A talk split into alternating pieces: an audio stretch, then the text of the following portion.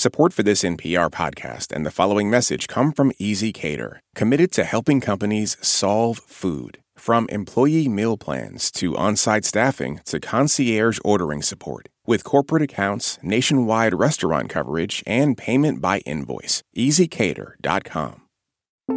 You're listening to Shortwave from NPR. Happy Super Bowl shortwavers! It's probably the physicist in me, but when I think of football, I can't help but think about air resistance, all the different forces and laws of physics happening as the game plays out not unlike Tim Gay. As a physicist, I tend to look at everything I observe through a physics lens, and that held true for football as well. Tim's an experimental atomic physicist with a passion for football. And even as a high schooler, Tim thought about the sport through a scientific lens when he wondered why do they make the helmet that way? Why is the ball shaped that way? But more than helmets or footballs, there was one elegant move to the game that he just couldn't stop thinking about these tight spiral passes and why balls sometimes in a punt, for example, why do they turn over sometimes and why do they not turn over? You know the spiral pass?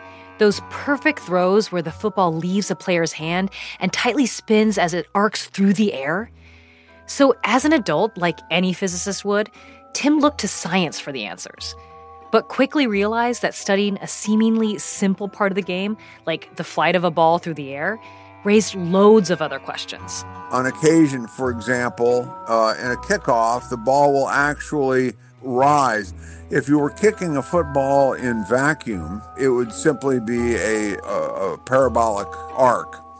But with air, uh, again, you get interesting effects like lift. The ball can actually curve up instead of curving down uh, for a brief moment as the aerodynamic forces push it up.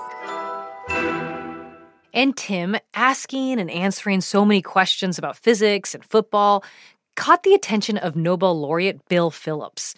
And Bill was so intrigued by Tim's work that he invited Tim to give a Christmas lecture on physics and football at the National Institute of Standards and Technology. Everything seemed to be going well up until the end of the talk during Q&A. Bill Phillips had been sitting in the front row, stood up and said, Well, I've got a question. And, and I had been to enough meetings with Bill that I knew that if he stood up and asked a question, the speaker had probably screwed something up. So I was a little petrified. He said, I really don't understand why, when a quarterback throws a tight spiral pass, it turns over. In other words, Bill wanted to know why, in these tight spiral passes, the front nose of the football points up when it leaves the quarterback's hand and then tilts down when it lands in the hands of the receiver. Fundamental ideas in physics tell us that the ball should either rotate in the air or just stay mostly upright. But it doesn't. And so, when Bill asked this question, Tim, I assume, had heart palpitations and sweaty palms as he racked his brain for why the ball tilted down before he finally looked at Bill and said, I don't know. I have no idea. So, of course, Tim starts searching, but he keeps running into one very big roadblock. There were a fair number of, of papers in the literature about this phenomenon, and it turned out they, they weren't correct.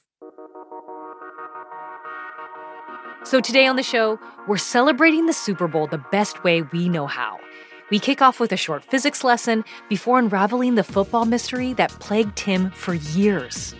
I'm Regina Barber, and you're listening to Shortwave, the science podcast from NPR.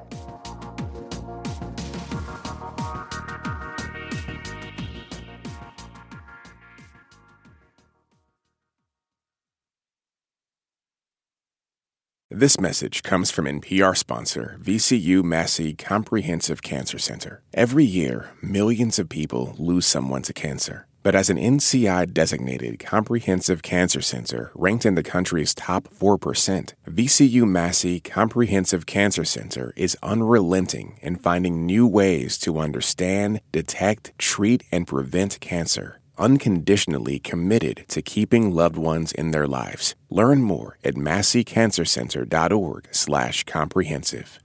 This message comes from NPR sponsor Planet Oat. While some podcast topics can be complex and pretty heady, Planet Oat oat milk is an uncomplicated no brainer. It's rich, creamy, and an excellent source of calcium with vitamins A and D. Also, Planet Oats unsweetened varieties have zero grams of sugar. It's great in coffee, cereal, smoothies, you name it. So next time you're at the grocery store, save the overthinking for the podcast and reach for the one that has it all. Planet Oat oat milk or visit planetoat.com for more.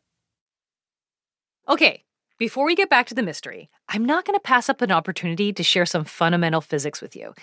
Because regardless of whether it's the 49ers and the Chiefs playing or the Bills, Bills Mafia, we have next year. Every team that plays obeys Newton's laws of motion. When you're watching a game of football, basically everything you see is rooted in classical physics, and, and more specifically, Newton's three laws of motion. Newton's first law of motion says an object in constant motion will remain in motion. A force like you physically pushing is needed to get something to move. Another force like friction is needed to stop it from moving. And Tim says that this law it illustrates Newton's genius. Uh, because in Newton's time, and indeed in our time, when you you know experience real life, things naturally slow down. If you if you're playing billiards, you hit the cue ball and it rattles around for a while, but it slows and stops. Or if you're driving a, a car and you take your foot off the gas, it will slowly come to a stop or run into a tree and stop, but it'll stop. And in football, you can see this clearly when two players on opposite teams run into each other. A good example would be when a fast defensive end wipes out a quarterback who's been standing in the pocket trying to pass. This example also nicely illustrates Newton's third law, which says that each force has an equal and opposite force. That's because, kind of counterintuitively, our running defensive linemen and our quarterback, the forces that they exert on each other are equal.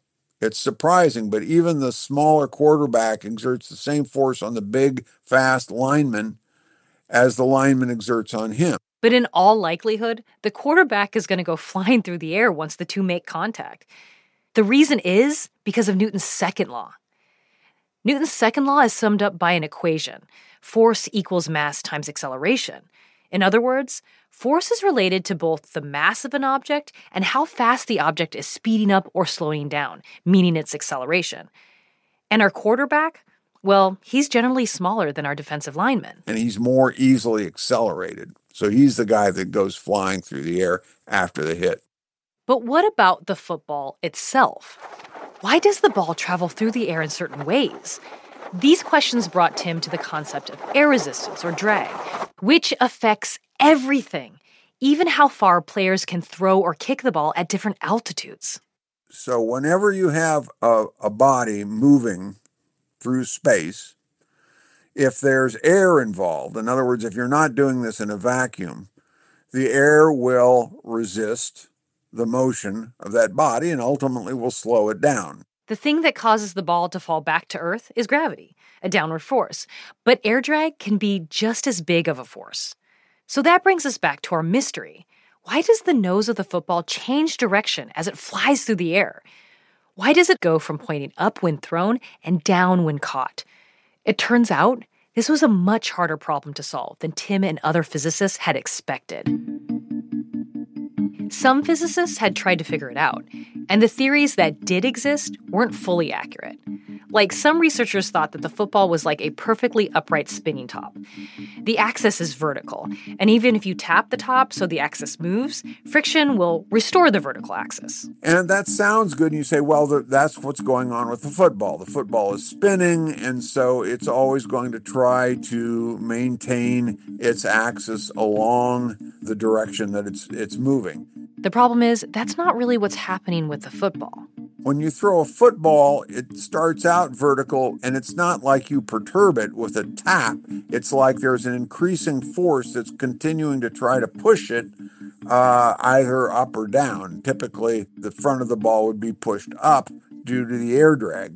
And so, if the front of the ball should be pushed up by drag, how is it ending up turned down, pointing at the receiver? Tim still knew air drag was important. He just had to figure out how.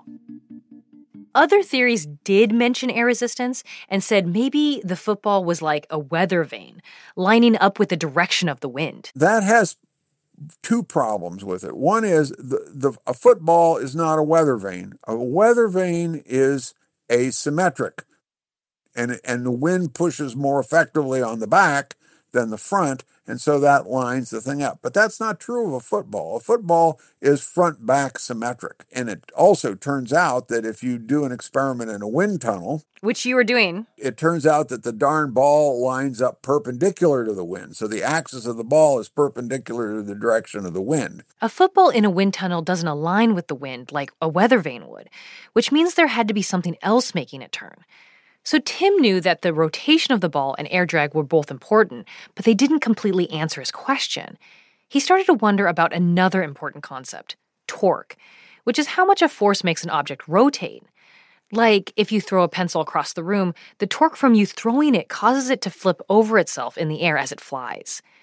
So, in theory, the torque from a throw and maybe even the air itself should cause the football to tumble over itself. And that makes sense if the ball isn't spinning, but in a spiraling forward pass. Instead, it seems to be causing the ball to tilt down. That perfect spiral travels in a beautiful projectile motion. So, again, there was only a partial explanation. Tim decided it was time to call in for backup. So he brought in two theoretical physicists Richard Price from MIT and William Moss from Lawrence Livermore National Laboratory. We spent the next three years yelling at each other over Zoom about the problem. Together, they thought of another potential solution. What if, in addition to this tight spiral motion of a thrown football, there might be another kind of spinning gyroscopic precession? It's basically a second rotation. Think back to that spinning top from earlier and imagine it's no longer perfectly vertical, but slightly tilted. This top is now also tracing out a circle. Gyroscopic precession describes the way the axis of a spinning top, or a football, makes a cone shape as the ball spirals really quickly. For example, our spinning top circles around an invisible vertical line running through its point of support due to gravity. But for a football flying through the air, gravity isn't a support point. It's the air flowing around the ball as it travels. For the ball in flight, the thing that defines vertical or the relevant line about which to precess is not gravity, but the onrushing air. With gyroscopic precession, Tim thought he was onto something. So the three physicists came back together and. Richard had done a theoretical calculation and Willie did a computer simulation, and they matched perfectly. And I brought in this idea of the gyroscopic precession, and it all clicked. And we said, yeah, this is, we've got it. We've nailed it. And with that, after 20 years of working late nights on and off around his real job, Tim could finally put the mystery to bed. This episode was produced by Rachel Carlson, edited by our showrunner and team coach, Rebecca Ramirez, and fact checked by Britt Hanson. Gilly Moon was the audio engineer. I'm Regina Barber. Thank you for listening to Shortwave from NPR even when all you want to do is mourn the premature ending of the Bill season.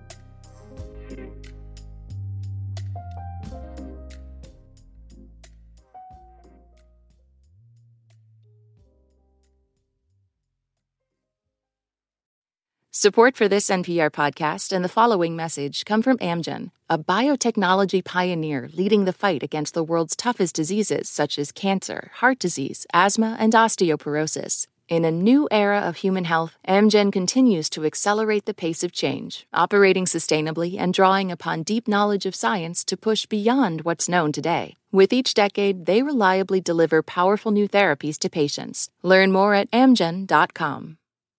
This message comes from NPR sponsor Greenlight. Want to teach your kids financial literacy? With Greenlight, kids and teens use a debit card of their own, while parents can keep an eye on kids' spending and savings in the app. Get your first month free at greenlight.com slash NPR. On It's Been a Minute, we're keeping you in the know when it comes to culture. I break down the latest trends and the forces behind them and introduce you to the creatives who think deeply about how we live today. Come for some good old cultural analysis and have a few laughs with me. Listen to the It's Been a Minute podcast from NPR.